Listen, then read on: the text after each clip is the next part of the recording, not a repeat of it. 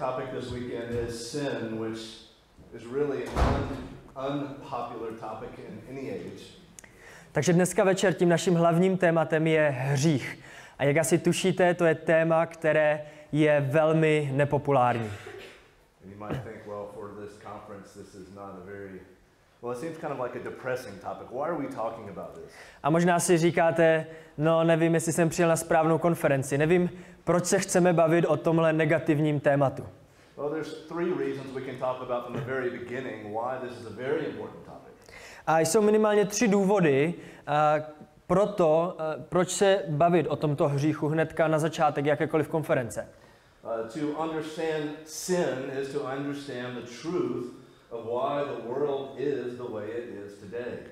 Když porozumíme, co je to hřích a jak se projevuje, působí, tak pochopíme, proč náš svět, ve kterém žijeme, vypadá tak, jak vypadá. And to understand the problem, from physical problems to the problems with your car, you need to understand what the root problem is. A vždycky, ať už potřebujeme pochopit jakýkoliv problém, ať už se týká o opravu vašeho auta nebo cokoliv jiného, tak vždycky musíte začít tím, že si zanalizujete a zjistíte, kde je jádro problému. Secondly, to understand the depths of our sin problem is to understand the heights of God's grace to us in Jesus Christ. Za druhé, když porozumíme hříchu, tak porozumíme, jak obrovská a veliká je boží milost vůči nám. So this should increase your understanding of God's grace and love to you. Takže pochopení hříchu by nám také jaksi mělo zvednout naše chápání Boha a opravdu lépe docenit boží milost eh, v našem životě.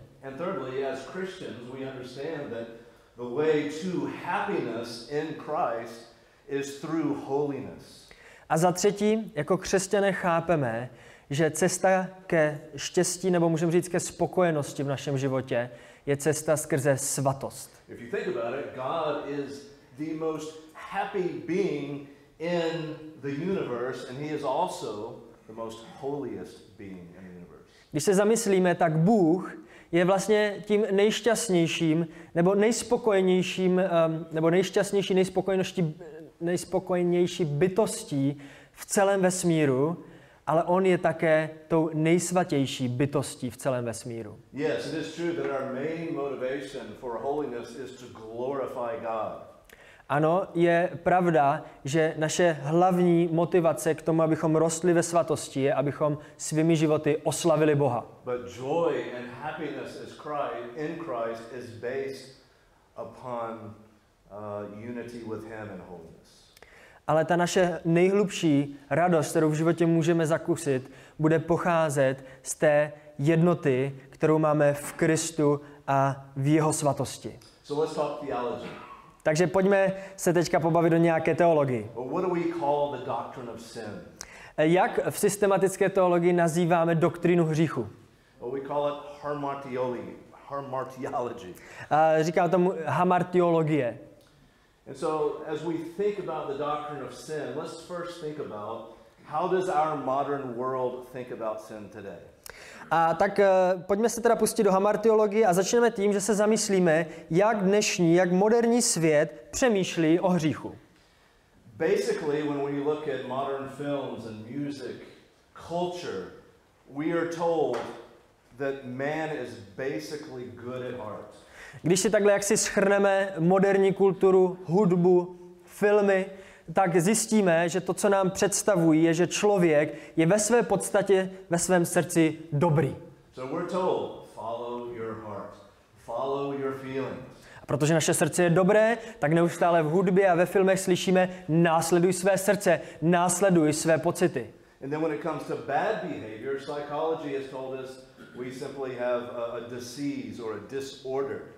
No a když se náš moderní svět zamýšlí nad tím, proč se dějí takové ty špatnosti, tak moderní například psychologie nám řekne, že máme nějakou nemoc, máme nějaký psychickou, nějakou psychickou poruchu a proto lidé jednají špatně.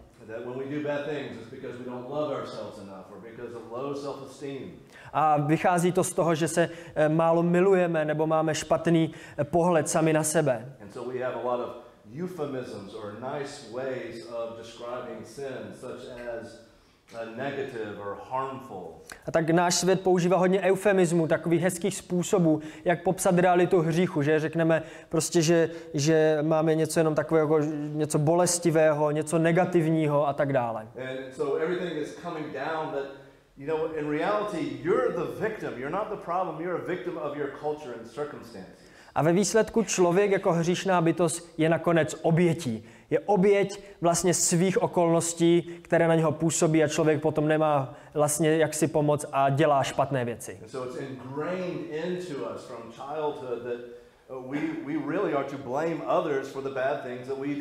A tak již od samého dětství je nám jaksi vštipováno, že prostě my za to nemůžeme, když děláme něco špatného ostatním. A tomu někdy říkáme prostě přehazování viny, že? We all have done this, haven't we, from childhood. A toho jsme se asi všichni dopustili, že jo? Už od samého dětství. That someone steals your toy and so you take the toy and hit it over the head. Why did you do that? A něk, jako děti, když vám vzal někdo hračku, tak to dítě to vezme zpátky, hodí to, mrskne to po, po tom uh, druhém, praští ho do hlavy a ptají se ho, proč jsi to udělal? And what's the answer? A jaká je odpověď? Because she did this to me. Protože ona mi vzala tu hračku. That's blame shifting. To je to přehazování naší vlastně viny na někoho jiného. A samozřejmě s dětmi to nekončí, že? Dospělí to dělají také. Even in the Bible, we see this. A to vidíme samozřejmě i v samotné Bibli. Kde, kde je to první místo v písmu, eh, kde vidíme eh, přehazování viny na někoho jiného? Kde? right, the third chapter. Same chapter that we find the first sin, the first instance of blame shifting. Přesně tak hnedka v třetí kapitole knize Genesis, kde vidíme, jak na sebe lidé svalují vinu. So, Adam, why did you do it? It's the woman. Woman, why did you do it? It's the serpent. Blame shifting all around. Adame, proč si to udělal? No kvůli ženě. Evo, proč si to udělal? No kvůli hadovi. Vidíme tady, jak se neustále svaluje vina na někoho jiného, než na nás samotné. In addition to this, some people spiritualize their sin by saying, the devil made me do it. K tomu všemu ještě někteří věřící rá- rádi zduchovňují svoji vinu, když říkají, ďábel mě donutil, abych takhle jednal. Or uh, popular today, even among secular people, is that God created me this way, therefore I must act this way. A nebo e, další výmluva e, v tom sekulárním světě je, že takhle jsem stvořený, nebo stvořený takhle, prostě to je můj charakter a takhle já jednám a nemůžu si pomoci. And then try to think for a moment as an atheist. How do atheists understand wickedness in the world, evil in the world? Zkuste také na chviličku přemýšlet jako ateisté. Jak ateista si vysvětluje to zlo a e, vlastně všechny ty hrůzy, které se dějí v tomhle světě? Think deeply, think philosophically about that question. If you are truly an atheist, does good and evil actually exist? Zamysleme se hluboce. Pokud jste ateista, nevěříte v Boha, jak vůbec můžeme mluvit o existenci nějakého abstraktního zla nebo hříchu? Existuje vůbec něco takového? Murder is just matter acting upon matter. Where is good or evil in that? Vražda, co je vražda z ateistického hlediska? Prostě jedna biologická hmota, jak si naráží do druhé biologické hmoty. V čem je to vlastně špatné? No.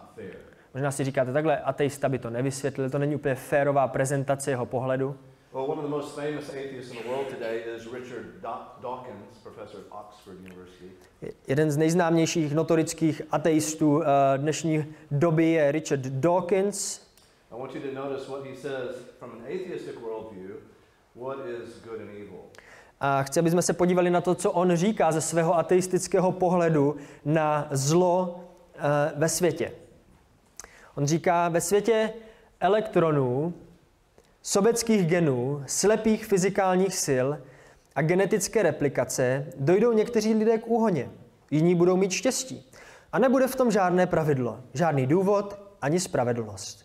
Vesmír, který vidíme, má přesně ty vlastnosti, které bychom čekali, jestliže, ho, jestliže jeho základem není žádný plán, žádný záměr, žádné zlo, žádné dobro, nic než nelítosná lhostejnost. Brothers and sisters, that's consistent. Bratři a sestry, tohle je důsledný a upřímný ateistický pohled.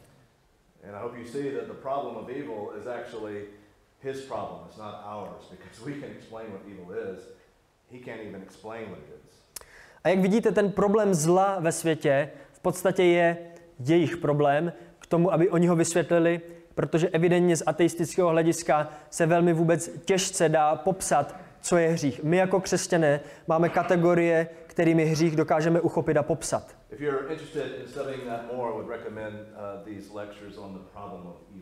A pokud byste se do těchto tématů, eh, odkud eh, přichází zlo a jaký je jaksi pohled i z apologetického hlediska na zlo, tak vám doporučujeme se podívat na tyhle sekce na YouTube ohledně zla ve světě. But this illustrates the problem for our larger world culture today that there is no authority, no authoritative source for which we submit our minds to understand what is evil. A tady ale vidíme ještě, řekněme, větší nebo hlubší problém dnešního sekulárního světa. A to jmenovitě to, že tento svět nemá žádnou jednotící autoritu, která by říkala, co je například zlo, jak s ním bojovat, jak se s ním vypořádat. Nemá žádnou autoritu, které bychom mohli podřídit naše uvažování. Because as, as we read from the book of Jeremiah, that once you reject the word of the Lord, uh, there is no wisdom that you can attain. Protože jak za chviličku si přečteme z Jeremiáše, tak eh, v momentě, kdy odmítneme Boží slovo, tak není žádný standard, žádná moudrost, eh, která by nám mohla jaksi dát odpověď na tyto otázky. In a secular culture, good and evil change based on time and culture because there's no authority for determining good and evil. V sekulárním světě to, co je dobré, to, co je zlé, se neustále mění v různé, v různý, vlastně přechází to do různých forem, lidé dávají různé odpovědi, protože neexistuje žádná autorita, která by to definovala, co je dobro, co je zlo. Ale pro nás, pro křesťany, co je počátek moudrosti a poznání? Je to v bázni před hospodinem. Bázeň před hospodinem znamená, že se poddáme hospodinovi autoritě.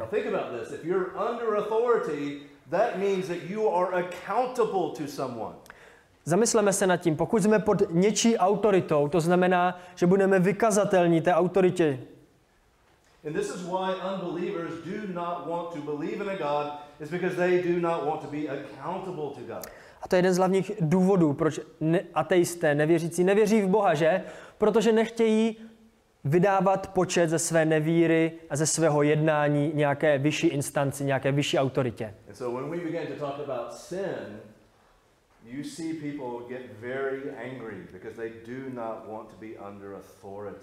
A tak, když se bavíme s lidmi o hříchu, tak zjistíme, že velmi rychle, že lidem se to nejenom nelíbí, ale často se taky na nás naštvou, protože lidé ze své hříšné přirozenosti nechtějí se podřídit něčí autoritě. Tohle je, co píše jeden teolog Millard Erickson.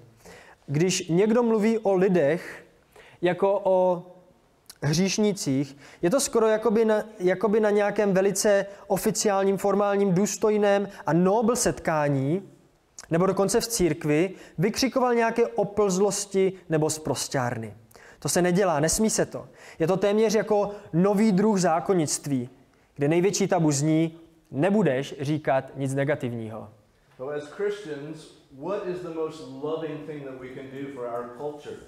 Jako křesťané, co je ta nejláskyplnější věc, kterou můžeme učinit vůči naší uh, kultuře, ve které žijeme?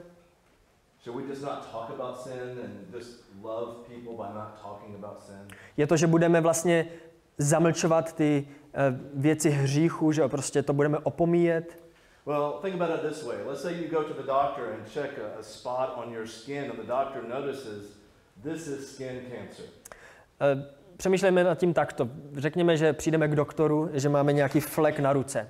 Ten, ten doktor se na to podívá a docela rychle zjistí, tohle je rakovina kůže. But the doctor doesn't say anything because he knows if he tells you it's cancer, It's going to hurt your feelings. and it's going to make your cry, it's going to ruin your day. Ale tento doktor se rozhodne, že to svému pacientovi neřekne. Protože on ví, že v momentě, kdyby řekl, že to je rakovina kůže, tak to toho člověka rozpláče, zničí mu to naprosto celý den a možná následující týden.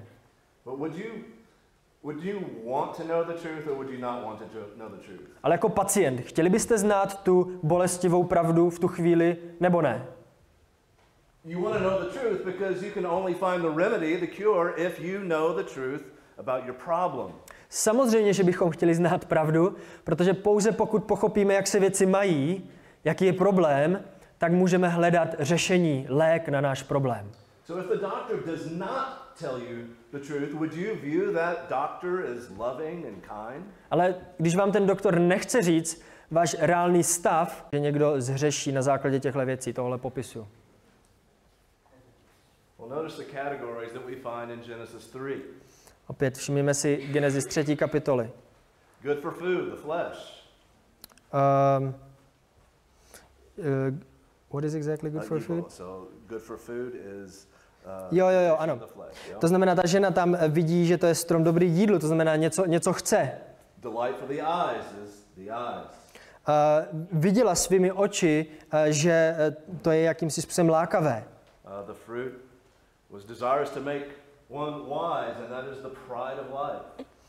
Uh, a to, to ovoce evidentně přinášelo nějakou hlubší uh, moudrost, hlubší poznání, což je vlastně ta lidská pícha, pícha života. Well, where did those desires come from? Did Satan make her do what she did? Odkud přišly uh, ty vlastně touhy ženy? Eh, Byl to Satan, který způsobil ty touhy v ní?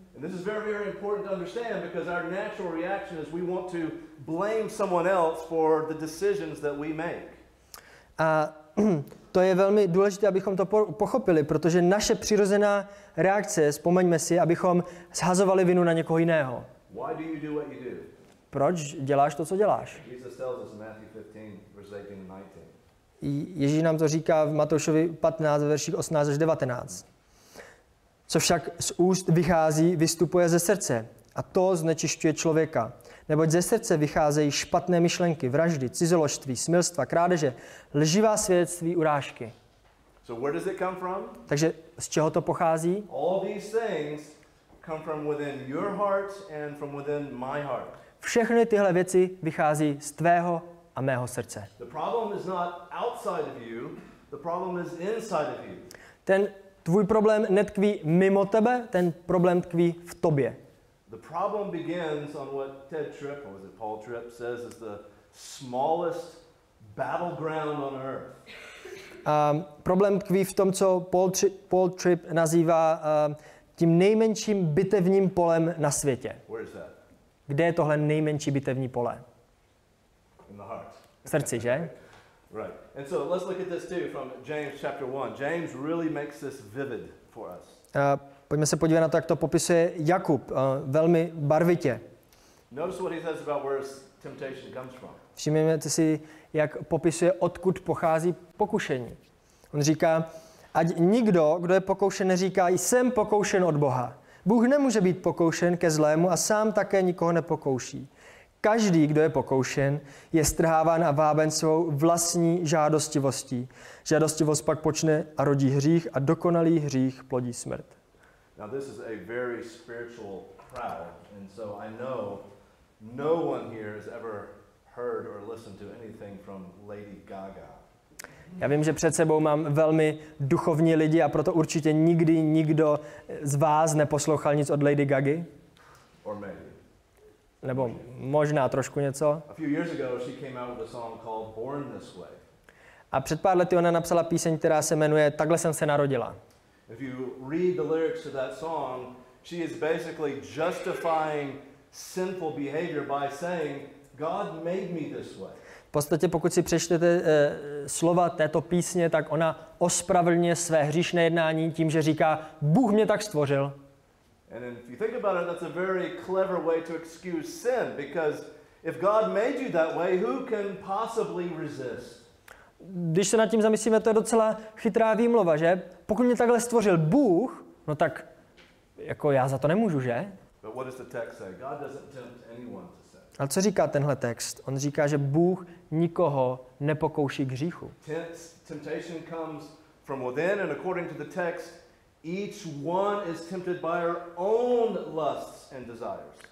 Ten text nám připomíná, že hřích pochází z našeho jádra a že každý z nás jsme pokoušeni vlastními žádosti.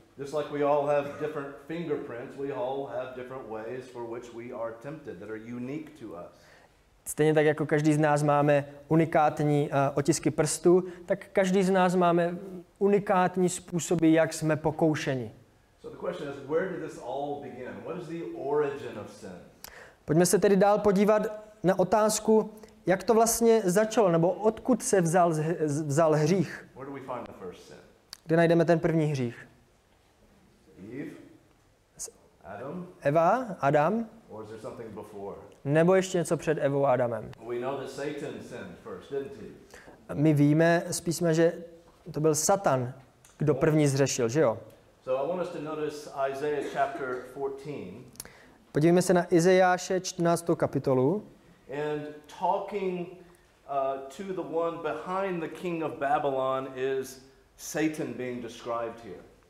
Máme tady krále z Babylona, ale ten, kdo opravdu jak toho kon, m, představuje, je sám Satan. It- It's kind of like in the Garden of Eden when God is talking to the snake, he's really talking to the one behind the snake, isn't he? E, V podstatě analogicky je to jako v zahradě, když Bůh mluví k hadovi, tak nemluví k nějakému plazu, ale mluví k tomu, kdo je, kdo je reprezentován hadem, což je Satan. Takže Izajáš 14, od ve- od verše 12. Jak si spadl z nebes, třpitivá hvězdo synu úsvitu, byl si odseknut k zemi, ty, který si porážel národy. A ty jsi řekl ve svém srdci, vystoupím do nebes, nad hvězdy boží vy- vyvýším svůj trůn. Usednu na hoře a z- na hoře schromáždění na nejzaším severu. Vystoupím na výsosti oblaku. Vyrovnám se nejvyššímu, jenže si svržen do podsvětí, do největší hlubin jámy. Největších. Now you notice what I have in italics here that I will, I will, I will, I, I, I. To, co jsem tam zdůraznil, je ta první osoba, kde on říká, já to udělám, já vystoupím, já vystoupím, já se vyrovnám. And so if you were to guess what is the root of all sin, what word would you choose? Takže kdybyste měli jak si takhle střelit, co je jádro veškerého hříchu, jaké byste použili zájmeno nebo slovo? Je to pícha, nedostatek pokory. Uh, uh, Ezekiel 28. Podobný popis máme v Ezechielovi v 28. kapitole. This is to the king of Tyre. Tady je zase reprezentant král z Týru,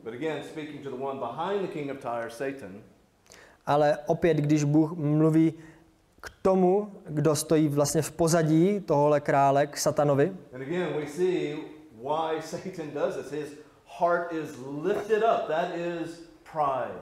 tak znova vidíme, proč Satan zhřešil, protože v píše pozvedl své srdce na místo, kterému nenáleželo. And so the result is that God not only cast him to the earth, but according to Revelation chapter 12, a third of the angels fell with him. A jako následek jeho selhání, nejenom, že Bůh ho svrhl na zem, ale také podle zjevení čteme, že ještě třetina andělů byla s ním svržena, kterou on svedl. Now, of course, after Satan sins, he goes then and begins to tempt Eve. Takže poté, co takhle Satan padl a byl svržen na zemi, tak přichází k Evě, kterou pokouší. Uh.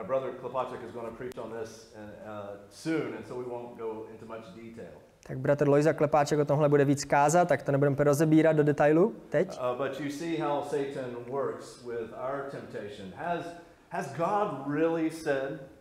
Ale to, co v tom textu uh, vlastně pokušení Evy vidíme, jak Satan chytře působí pokušení, když říká, opravdu tohle po tobě Bůh chce, opravdu tohle řekl. To, co on dělá, že on vlastně spochybňuje autoritu, spochybňuje autoritu Božího slova. A potom jde dál a protiřečí Božímu slovu. And then once that happens, how are you thinking? You are thinking, here's our term again, autonomously. A když on, Satan tohle docílí v životě člověka, tak jak člověk potom uvažuje? Autonomně. Right? So from this point on, when sin enters into the human race, how bad really is it? Takže v tuhle chvíli jsme teda v Genesis 3, když hřích vstoupí na, tu, na tenhle eh, svět skrze pochybení a selhání a, a, a, s, eh, Adama s Evou, jak hluboko ten hřích eh, vlastně ovlivnil svět, jak špatné to ta situace je.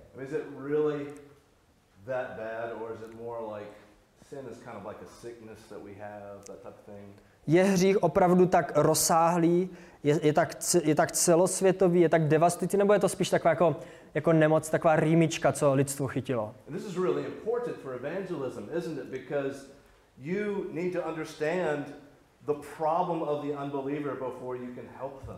A tohle je opravdu uh, klíčové k tomu, abyste pochopili, uh, jak pomoct lidem při evangelizaci. So does sin affect everyone, or is it just the worst of people? Ovlivňuje uh, hřích opravdu všechny? Well, yes, we see according to Romans 3:23 that all have sinned, not just a few, but all have sinned and fall short of the glory of God. Ano, hřích se netýká jenom pár jedinců, ale ovlivňuje naprosto, uh, týká se naprosto všech. Římanům 3.23 říká, všichni zřešili a postrádají boží slávu. And we already talked about when we become sinners. It's not once you become conscious and commit your first sin willingly. We are born into sin, conceived in sin. Opět, jak jsme o tom mluvili, hřích se nás netýká až v momentě, kdy uděláme první vědomý hřích. Ne, my jsme zrozeni v hříchu. We see that in Psalm 51:7. It's conceived in sin. Tak to říká žalmista eh, v žalmu 51.7. Hle, byl jsem splozen v nepravosti. This is what we call the doctrine of original sin. We inherited a sin nature from our parents. A proto nazýváme tady tuhle doktrínu jako doktrínu o dědičném hříchu, protože dědíme hříšnou přirozenost od našich rodičů. What's another good passage if you're going to explain that one sin came through one man and passed to the whole world? What verse comes to mind? Jaká další pasáž by vás napadla ohledně tady tohle tématu, že hřích vstoupil skrze pochybení jednoho páru, jednoho člověka do světa a potom se předává dál? Jaká pasáž by vás napadla? Rimanu Fiat, right? So here's a good one uh, that we can look to. This very famous words of Paul, right? Ano, tohle jsou velmi známá slova Pavla, kde čteme tato slova. Proto jako skrze jednoho člověka vešel do světa hřích a skrze hřích smrt, tak se také smrt rozšířila na všechny lidi, protože všichni zřešili. A tak tedy, jako skrze provinění jednoho člověka přišlo na všechny lidi odsouzení, jako se skrze neposlušnost jednoho člověka mnozí stali hříšnými. Also 1 Corinthians 15:22. All in Adam die because of sin. Ano, 1. Korinským 15, 22, jako v Adamovi všichni umírají. Question still remains: Are we to be blamed for these choices that we make, or can we blame shift? Opět stejná otázka, kterou jsem se ptal. Jsou naše hříšná rozhodnutí něco, z čeho můžeme vinit ostatní, nebo jsme za ně my vini? Well, notice these texts on the screen. Our sin shall be upon ourselves. The wicked shall answer for our own sin, accountable to God, bear our own load. Eh, V Ezechielovi čteme, spravedlnost spravedlivého zůstane na něm a rovněž ničemnost ničemi zůstane na něm. Jinými slovy, každý z nás nese vlastní vinu. Now, we cannot talk about this doctrine of sin without talking about the theological category of total depravity. A tak nedá se úplně bavit o hloubce hříchu, aniž bychom nezmínili teologický koncept, který nazýváme úplná lidská skaženost. How can we best understand this? What picture helps us to understand this concept? Jak tenhle teologický koncept můžeme nejlépe pochopit? Možná jaký, jakým obrazem či analogií bychom jej mohli vysvětlit? Well, I think Paul gives us the best picture of that in Ephesians 2 when he describes spiritual. Myslím si, že Pavel nám dává krásnou analogii, nebo velmi vy, vypovídající analogii, když naši hříšnost popisuje jako duchovní smrt.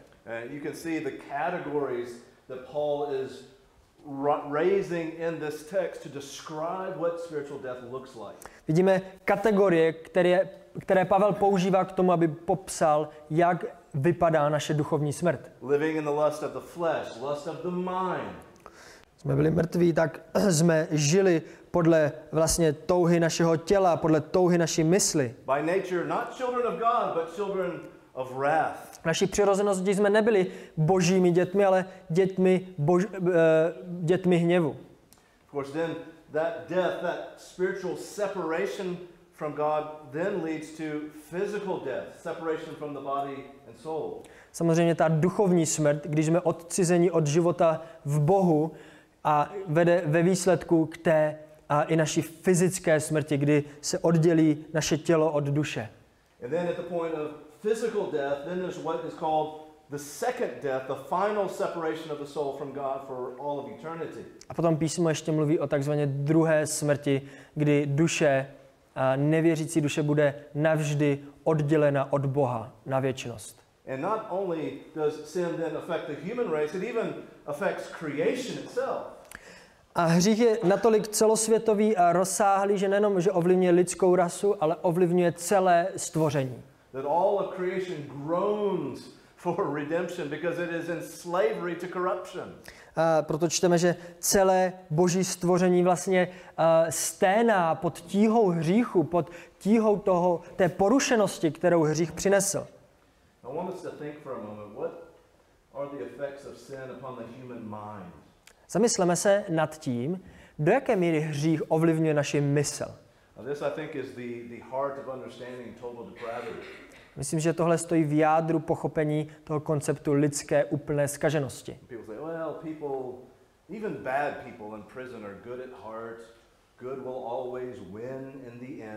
Někteří dokonce jdou tak, da, tak daleko, že řeknou, jo, i lidé ve vězení, ve své podstatě, oni jsou dobří ve, své, ve svém srdci, jako ta lidská dobrá vůle nakonec zvítězí.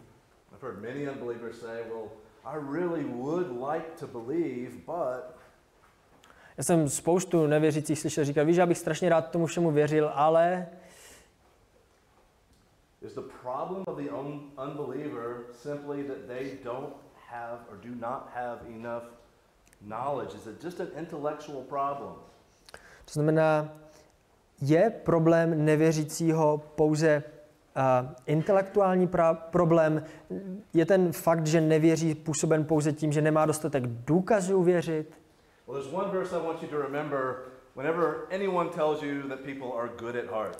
Je aspoň jeden verš, který bych chtěl, abyste si zapamatovali a vzpomněli pokaždé, když vám někdo řekne, že lidé jsou ve svém srdci v podstatě dobří. Uh, Jeremiah 17:9.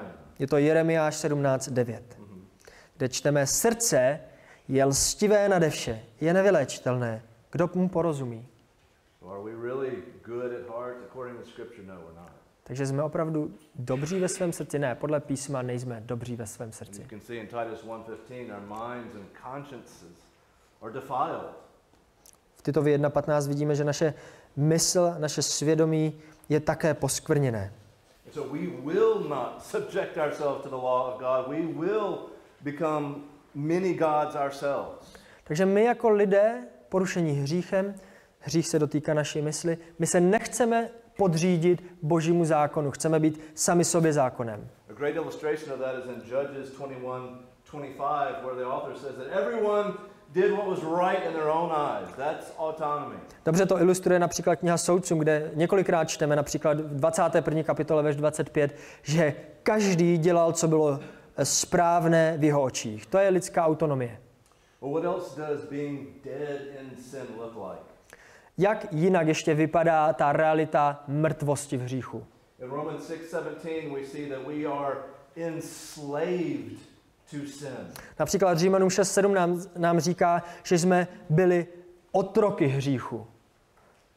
Uh, the term slave is very offensive, but that is a very picturesque term, isn't it, to describe uh, there is no way out for the sinner in and of himself. Ten termín otrok hříchu zní docela tvrdě, že? Ale je to, je to zase velmi vhodný obraz toho, co hřích dělá. My jsme uvězněni a sami se nemůžeme osvobodit z hříchu. Now the question is, is this kind of spiritual death, involve the ability to seek God and to believe, or are unbelievers unable? A takže když se člověk nachází v tomhle stavu duchovní smrti, může sám o sobě hledat život, může sám o sobě přijít k Bohu, nebo toho není schopen. Notice what Romans 3, verses 10 through 12 says. Římanům, všimněme si, co říká Římanům um, 3, verše 10 až 12. Jak je napsáno? Není spravedlivého, není ani jednoho.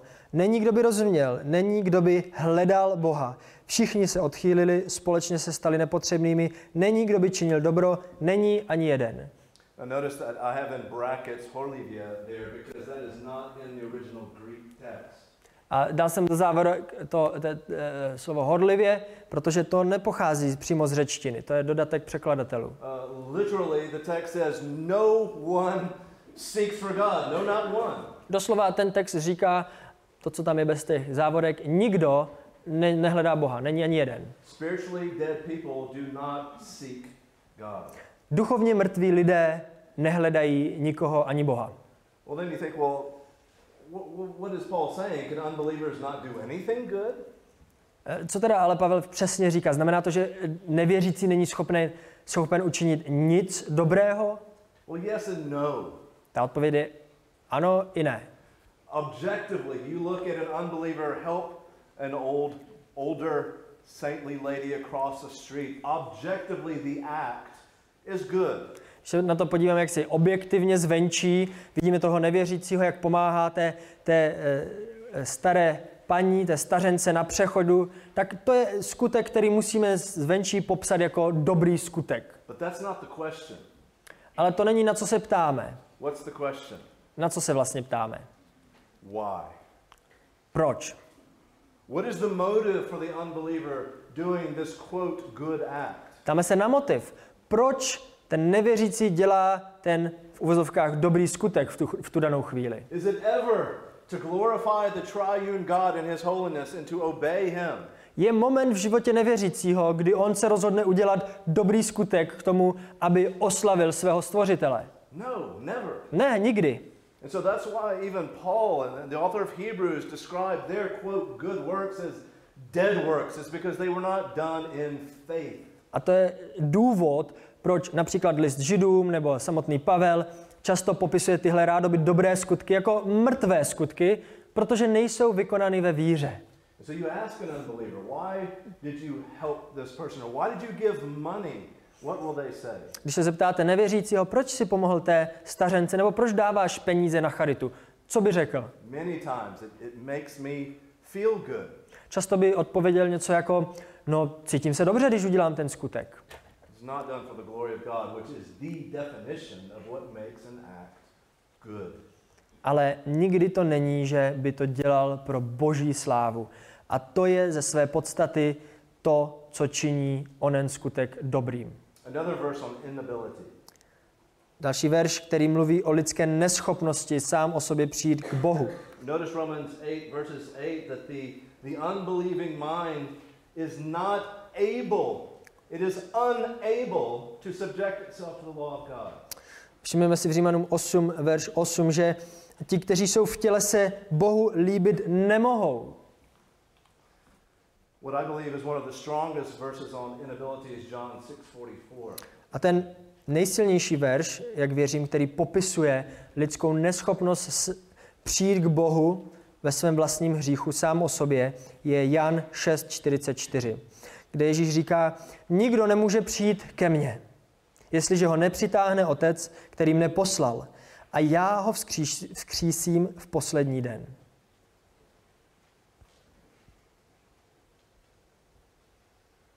It's a very difficult verse to explain Je to náročný verš na vysvětlení. if you believe everyone has the ability to come God to God without God's grace and mercy. A to především náročné vysvětlení, pokud věříte, že každý bez boží milosti může přijít k Bohu a sám o sobě uvěřit. No. V těch textech jsme četli, nebo v tomhle textu čteme, nikdo nemůže přijít. But someone might say to you, well, what God does, yeah, it's true, no one can come, but God draws everyone, and then those who come will come. Někdo by vám mohl namítnout a říct, ano, je pravda, že tady se píše, že nikdo nemůže přijít, ale Bůh zve a přitahuje k sobě úplně všechny. A potom ti, kteří jsou přitahováni, ti z nich, kteří chtějí opravdu přijít, tak sami o sobě přijdou. What would your answer be? Jak byste na to odpověděli? Well, notice the end of the verse. Všimněme si konce tohohle verše. What happens to those that God draws to himself? Jak dopadnou ti, které Bůh přitahuje? He raises them up on the last day. That's a picture of salvation. Všechny ty, které Bůh přitahuje, tak také v poslední den vzkřísí. So if God draws everyone universally to himself, then that would be universalism. But we know not everyone is saved.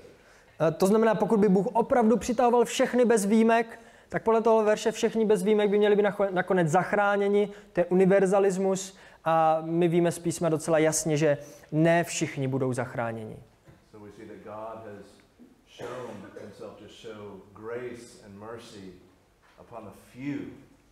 A tak to, co nám z toho vyplývá, je to, co ten text říká, že Bůh se ve své moudrosti a úradku rozhoduje projevit svoji milost některým.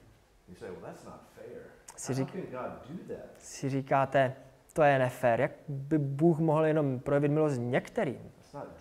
To není spravedlivý. Co na to říct? Nikdo by neměl chtít to, co je spravedlivý. Nikdo by nechtěl, neměl chtít, aby Bůh se k nám choval všem spravedlivě. Protože kde bychom skončili, kdyby Bůh nám všem dal spravedlnost? God would be completely, 100% just to send us all to hell for eternity to glorify himself for his holiness and his justice. Bůh by byl naprosto ospravedlněn a spravedlivý ve svém jednání, kdyby nás všechny poslal do pekla a oslavil své svaté jméno na trestu nás, hříšných lidí.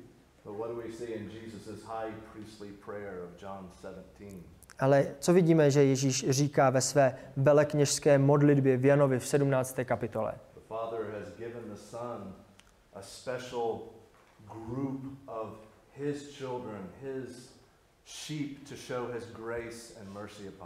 Vidíme, že otec dal svému synu speciální skupinu božích lidí, ovcí, k tomu, aby Bůh jim projevil milosedenství.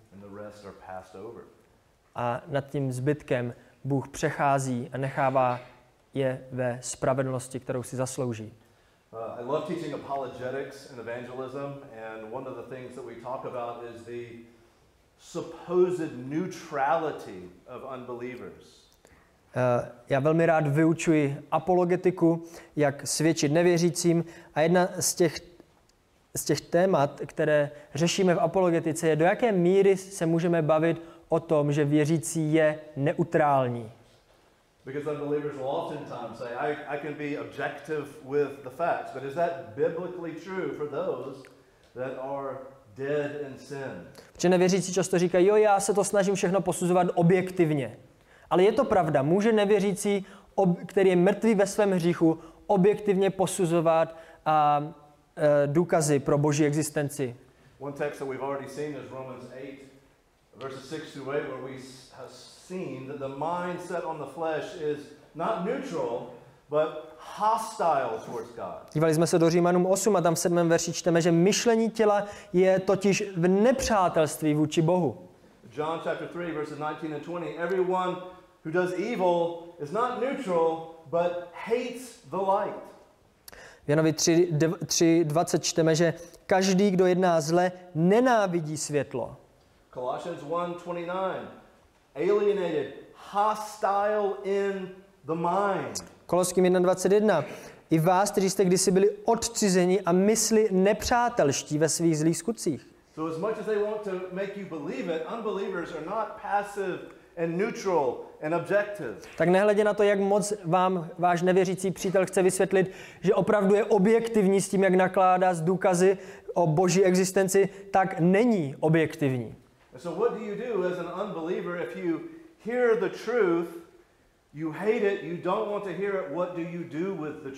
Ale jako nevěřící, pokud slyšíš tady tyhle výroky pravdu a nechceš je slyšet, co uděláš s pravdou? I want us to notice Romans chapter 1, verses 18 and fo- following to understand what sin does to the mind. Eh, Římanům 1, 18 až 20, tam vidíme, co hřích dělá s lidskou myslí. Boží hněv se zjevuje eh, z nebe proti každé bezbožnosti a nepravosti lidí, kteří v nepravosti potlačují pravdu. Protože to, co lze o Bohu poznat, je jim zřejmé. Bůh jim to zjevil. Jeho věčnou moc a božství, ačkoliv jsou neviditelné, lze totiž od stvoření světa jasně vidět, vidět, když lidé přemýšlejí o jeho díle, takže jsou bez výmluvy. God does not believe in atheists. Bůh nevěří v ateisty. Notice all the intellectual terms involved here, clearly seen, understood. God made it evident to them. A všimejte si všech těch víceméně kognitivních, intelektuálních jaksi popisů toho, co hřích dělá s nevěřícím. Oni nechtějí uh, uznat Boha. Co dělá hřích ve v srdcích nevěřících? V tom textu čteme, že oni se snaží ten, uh, vlastně tu pravdu potlačit. Nechtějí slyšet. Ale co se stane potom? It's like being in, in the lake down the road and you're trying to push a, a beach ball under the water. What happens? Jak Kdybyste plavali tady na hrázi s krásným nafukovacím balónem, snažili jste se ho neustále zatlačit pod vodu, co se s ním stane, s tím balónem? Eventually, the ball is going to throw you into the water and the ball comes up every time. Nakonec ten balon stejně zase vyletí na, vrchu, na vrch, vyhodí vás do vody a nezůstane pod vodou. And it's the same way with God's revelation. As much as the unbeliever wants to suppress it, he can never escape it. A stejným způsobem se to týká božího zjevení. Nehledě na to, jak moc nevěřící se snaží tu pravdu božího zjevení potlačit, nemůže jí uniknout. That's why you look at books, you look online, you look at blogs. Atheists talk about God more than Christians do. It's because of this principle. Když se podíváte na internet, eh, na některé knihy, tak zjistíte, že ateisté mluví o Bohu víc než kdo jiný, no protože neustále na ně jaksi vybublává ta pravda božího zjevení.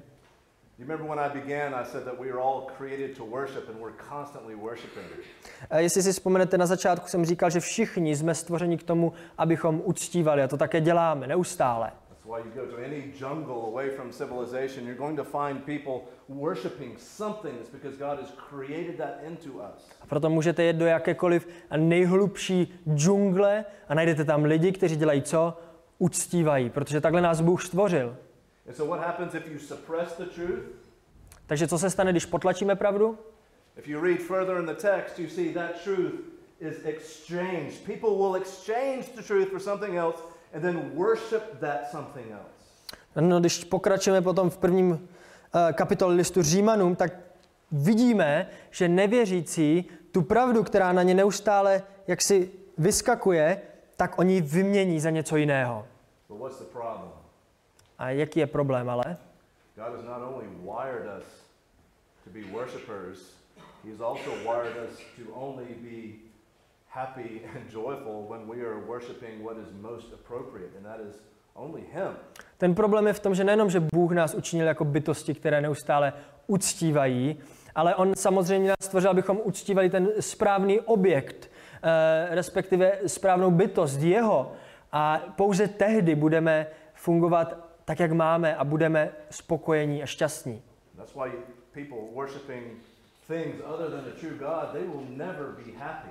A proto lidé, kteří uctívají cokoliv jiného než pravého Boha, nikdy nenaleznou pravé štěstí.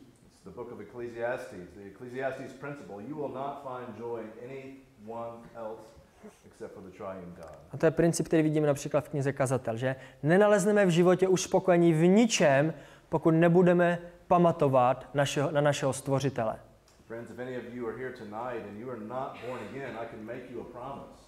Přátelé, pokud někdo z vás tady jste a nejste znovu zrození, můžu vám slíbit jedno.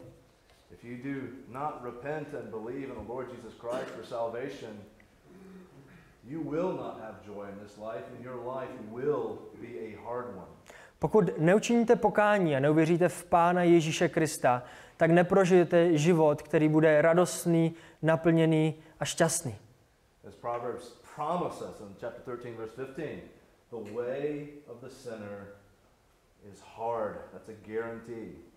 Jak nám zaslibuje například přísloví 13, cesta hříšníka je jeho záhuba. To je jaksi jasná věc, kterou můžeme počítat. Jeremiah in chapter 2, verse 13 talks about it as, as exchanging the living water for God for cisterns.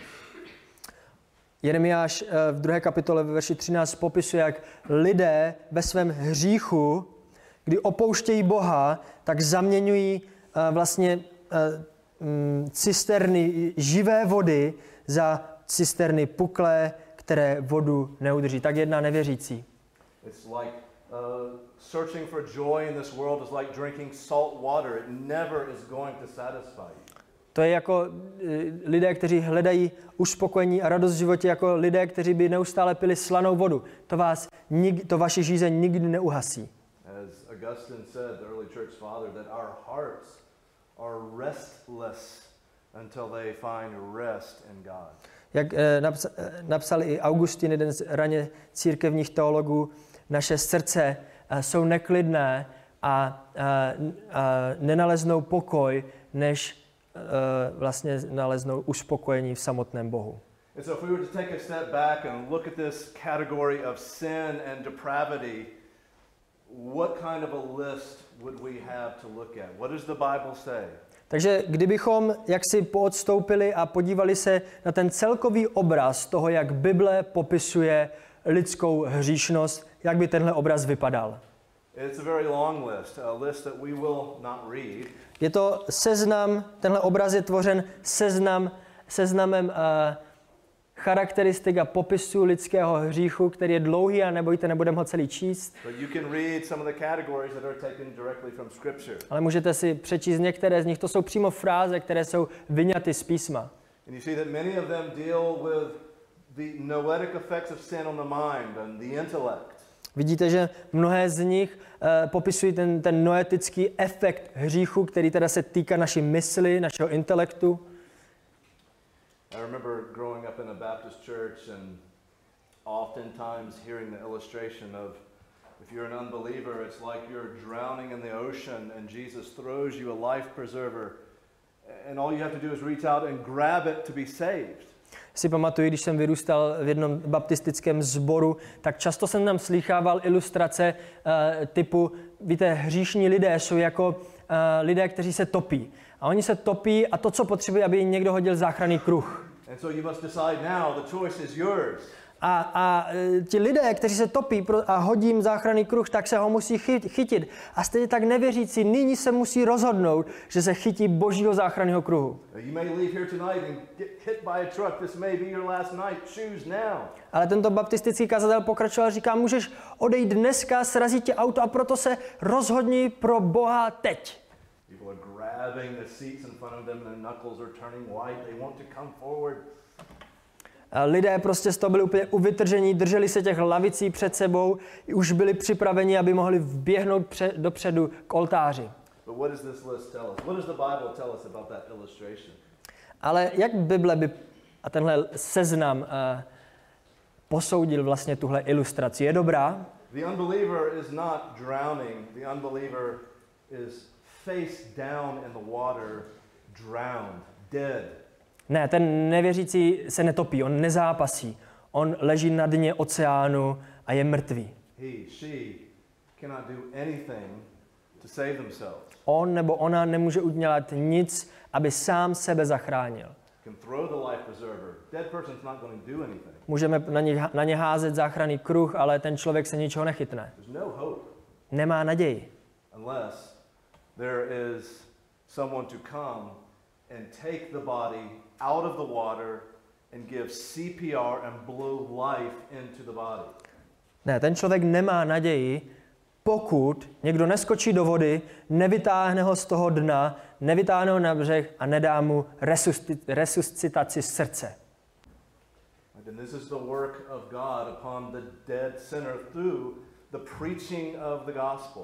Tohle, co dělá Bůh, resuscituje srdce a vdechne život do člověka skrze kázání Evangelia. It is the grace of God that causes the unbeliever to be born again. Je to boží milost, která působí, že lidé se znovu narodí. Je to boží milost, která oživí mrtvé hříšníky v Kristu. So, what is the best picture of this total depravity? Takže jaký je tady obraz uh, té totální lidské nebo úplné lidské skaženosti?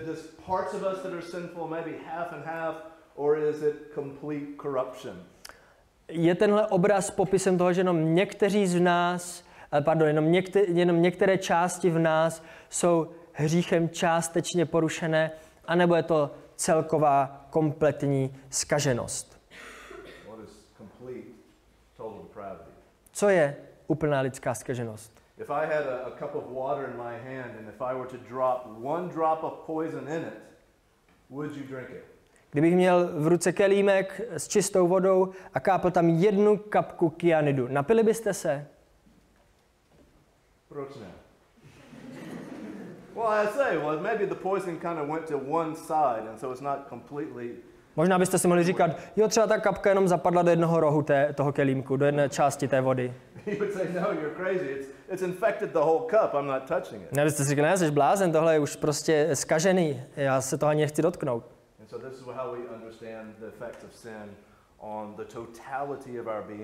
Takhle máme rozumět uh, vlastně dopadu hříchu na celou naši byt, bytost, na celé naše bytí. And so we began tonight by asking the question of why this is important, and now we understand the depths of our sin and the love of God in saving us from our sin. A tak dneska jsme začali večer uh, otázkou, proč je důležité pochopit hloubce lidského hříchu. A zá, závěrem chceme pochopit a vlastně uvidět uh, tu velikost boží lásky vůči nám. Yes, the wages of our sin, what we deserve, what we earn from our sin is death, but the free gift of God is eternal life in Christ Jesus our Lord. Ano, je to tak. Mzdou našeho hříchu je smrt, ale darem boží milosti je život věčný v Kristu Ježíši našem pánu. Notice again Ephesians 2. Yes, you were dead in sin, but notice verses 4 and 5. Ano, Efeským 2 nám říká, že jsme byli mrtví v našem hříchu, ale všimněte si, co Pavel dál říká ve verši 4 a 5. Také vás vzkřísil, když jste byli mrtví pro svá provinění a pro své hříchy. Ale Bůh, bohatý v milosrdenství, pro svou velikou lásku, kterou nás miloval, i když jsme byli mrtví pro svá provinění, obživil nás spolu s Kristem, milostí jste zachráněni. But. Tohle je jedna z, nejúžas, z nejúžasnějších spojek v celé Bibli. Ale Bůh. Maybe you're here tonight and you haven't fully understood the gospel before, and you might be asking, well, what is it that I need to believe in order to be saved from the punishment of my sin? Možná tady dneska sedíte a nikdy jste neslyšeli přesně celé evangelium a ptáte se, co teda mám udělat, abych se zachránil před tím božím soudem pro můj hřích. Well, you understand that there is one holy creator God existing as Father, Son, and Holy Spirit. Musíte uvěřit, že je jeden pravý Bůh, který věčně existuje jako Otec, Syn a Duch Svatý. Hopefully, tonight you understand that we all are sinners. We all deserve eternal hell. Doufám, že po dnešním večeru už všichni rozumíme tomu, že nejenom někteří z nás, ale všichni jsme hříšníci, kteří si zasloužíme boží soud v pekle. But because the Father has loved the world, the world of Jew and Gentile, He has sent His Son to pay the penalty for the sin of those who would believe in Him. Ale protože Otec tak miloval svět, svět, ve kterém žijeme my lidé, ať už jsme židové, nebo, eh, nebo řekové, nebo češi, a poslal svého syna, aby eh, zachránil všechny, kteří v něho věří. And so His Son that He sent is Jesus Christ, the second person of.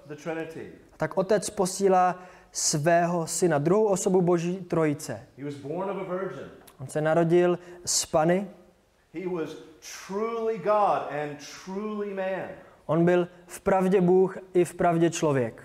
He was truly man so he could identify with us and our weaknesses. On byl v pravdě člověk proto, aby se mohl opravdu a upřímně stotožnit s našimi slabostmi.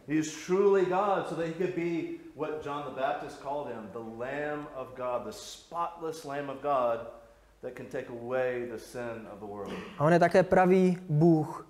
Uh, a proto um, Jan může říct, hle, beránek boží, který snímá hříchy světa. And so instead of God the Father laying upon you the wrath that you deserve for your own sin for eternity, he laid that wrath upon Christ on three hours on the cross. A tak místo toho, aby Bůh na tebe vyléval svůj hněv po celou věčnost, tak na kříži zástupně za tebe Bůh, Otec, vylévá na svého syna svůj hněv proti hříchu. Zamysli se nad tím, Bůh vylevá věčný hřích, eh, pardon, věčný, věčný hněv eh, vůči hříchu.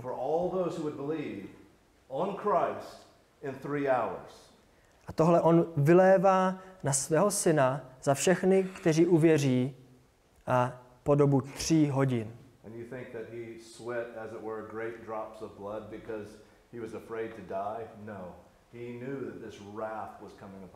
My si někteří myslíme, že Ježíš v Getsemane uh, potil krev, protože se bál zemřít. Ne.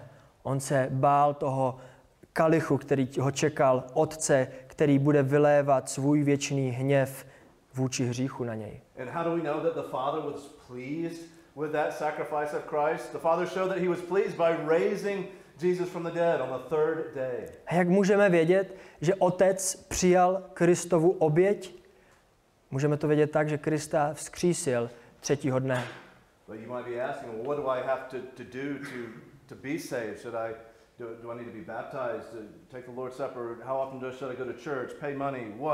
Možná si říkat, tak co teda mám dělat? Uh, mám teda se nechat pokřtít, uh, jít k večeři páně, platit desátky, co mám dělat? What do I have to do to get rid of my sin that we've been talking about tonight? Jak se mám zbavit svého hříchu, o kterém jsem dneska slyšel? Well, First John tells us the blood of Christ removes all of our sin. První Jan nám říká, že uh, Ježíšova krev odstraňuje všechen náš hřích. You add nothing to that. K tomu ty už sám nic nemůžeš přidat. If you add one thing to that, let's just say baptism, you're in essence telling Jesus, you didn't do enough for my salvation. I have to add one thing for you. Pokud sám bys tomu chtěl přidat jednu jedinou věc, řekněme třeba křest, že se ještě necháš pokřtit, aby si to pojistil, no tak přidáváš k tomu, co Kristus již vykonal na kříži. That's a false gospel. A to by bylo falešné evangelium. Read Galatians. Circumcision was the issue there. Just one issue, just circumcision. And Paul says that is damnable. Můžeš si přečíst Galackým, tam jedna věc, která byla přidána k evangelium, byla obřízka a Pavel říká, ne, tohle je falešné evangelium, to už není evangelium. Chcete, abych vám řekl tu, uh, tu, tu perlu evangelia?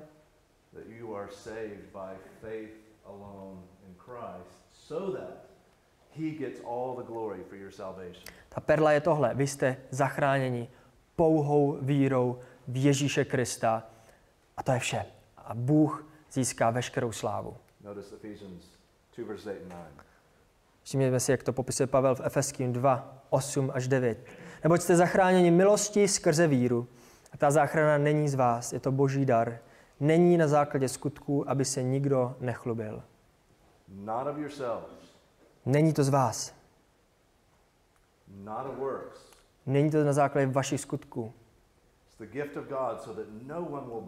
Je to dar boží, aby se nikdo nechlubil.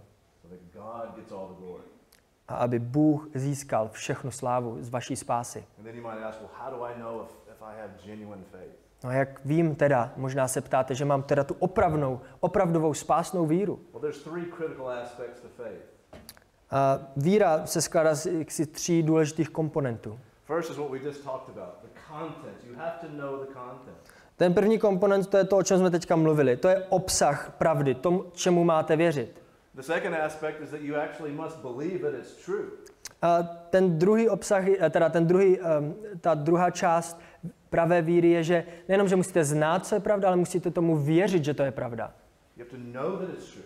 Musíte to přijmout. So the question is, does that alone save you? Otázka je, stačí tyhle dva aspekty, aby vás zachránili? No. Ne. Why not? Proč ne? Can you think of someone else that knows the content of the gospel and he knows that it's true and his whole army knows that it's true, but none of them are saved? Vybaví se vám někdo, kdo ví, co je pravda, ví, že, že nejenom ví, že to je pravda, ale také věří, že to je pravda, ale sám ani celý zástup jeho následovníků není zachráněn. Who? Kdo? Satan and the Sat- demons. Satan a démoni, že? Oh, Satan knows good doctrine and he knows that it's true, but he hates it. He knows that he will never be saved.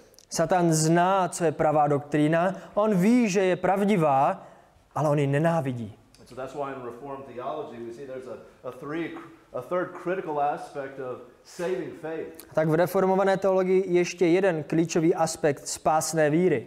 It- it is repentant, humble submission to Christ. A to je jaksi pokorné, pokorné podřízení se Kristu. It is saying, Christ, my life is yours. I now live for you.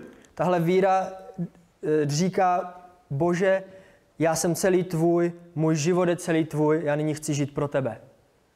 And so the call tonight is the same call that Paul gave on Mars Hill in Athens. A tak to volání, a jak si povolání pro nás, pro všechny je stejné, jako tehdy Pavel eh, říkal na eh, vlastně tom eh, aeropágu v Aténách. Now God commands all people everywhere to repent. A to je tohle. Bůh nyní přikazuje všem, aby činili pokání. This is not a, a recommendation, To není doporučení, it is a command, even for everyone here tonight. to je nařízení i pro nás, pro všechny.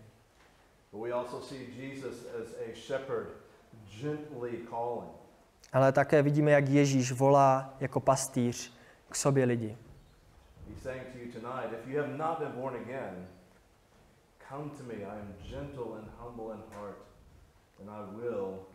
On volá i dneska v tuhle chvíli. Pokud jste se nenarodili znovu, pojďte ke mně, všichni, kteří těžce pracujete, jste přetíženi a já vám dám odpočinek. So if you have any questions about these things tonight or would like to talk to someone about your salvation, please talk to one of the leaders that you're seeing on the stage tonight. A jestli máte jakoukoliv otázku ohledně toho, co jste dneska slyšeli, ohledně vaší duše a spásy, prosím, promluvte si s kýmkoliv, koho jste tady viděli dneska v rámci vedení. To je, proč jsme tady a to je, proč tahle konference vůbec existuje. If you're interested more in theology, just one recommendation, and I noticed it's on the bookshelf outside.